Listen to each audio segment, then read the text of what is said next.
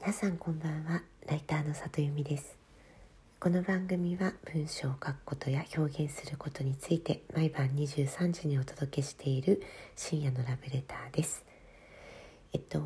最近ねあの出版業界についてちょっとヒアリングを受けたのですけれども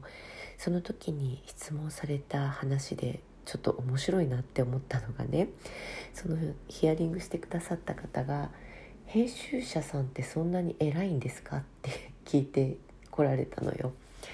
でえなえなんでそんな風に思うんですか？ってこう聞いたらいや最近クラブハウスを聞きに行くとね編集さんが、まあ、自分が売った本作った本について、まあ、すごくお話しされてる方が多いと。でやっぱその編集者さんってこう黒子だと思っていたからなんかそこがねすごい全面的に編集者さんが前に出ている感じっていうのがすごいその方には不思議だったみたいで、えー、なんか編集者さんの立場ってそんなに偉いんですかっていう質問をされました。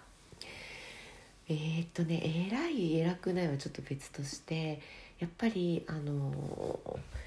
売れる本はやっぱり編集さんがすごいあの考え抜いて作ってらっしゃいます。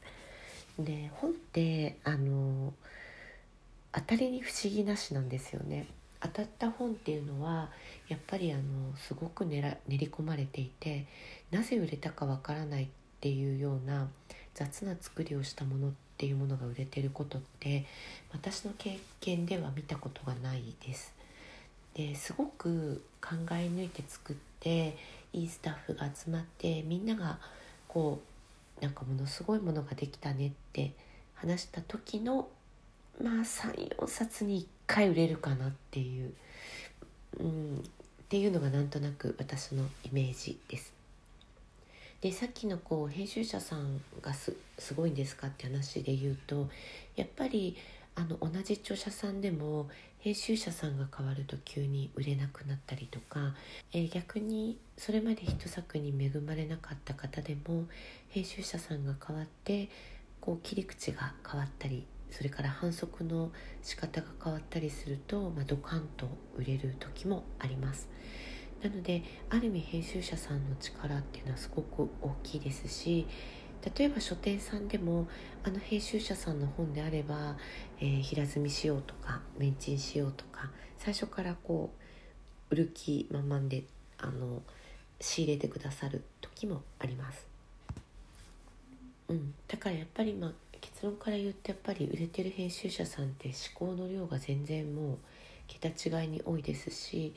あのすごく考え抜いて本を作ってらっしゃいます。がもちろん100発100中でヒットしてるわけではないんですよね。ただあのどんな業界でもそうだと思うんですが、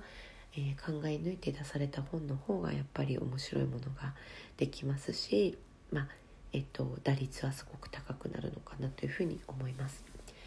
で今すごくこう編集者さんの名前が表に出やすい時代になってきたなと思っていてそれはただ編集者さんが目立ちたいということではなくて編集者さんがやっぱり最初の初動あの初期の読者獲得をやっぱり編集さんがしなくてはいけないというか、え編集者さんもできることあるよねっていうふうに、え考えられる方が増えたからかなと思います。なのでやっぱり SNS でこの編集者さんだったら SNS で書いてくれると最初からすごく本が動くみたいな方もいらっしゃいましてまあ、そういうスター編集者さんと組みたいっていう著者さんも、えー、多いのかなというふうに思います。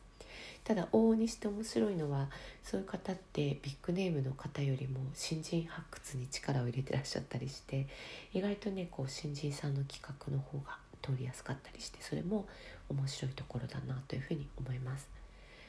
少なくてもあの今までその人のお話を聞こうと思ったらなんとかつてをね持ってあの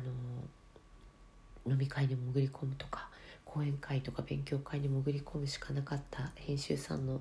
生の声が最近はね SNS やクラブハウスとかで聞けるからいい時代だなとも思っています、えー、今日も来てくださってありがとうございました。また明日も23時にお会いできたら嬉しいです。ライターの里由美でした。皆さんおやすみなさい。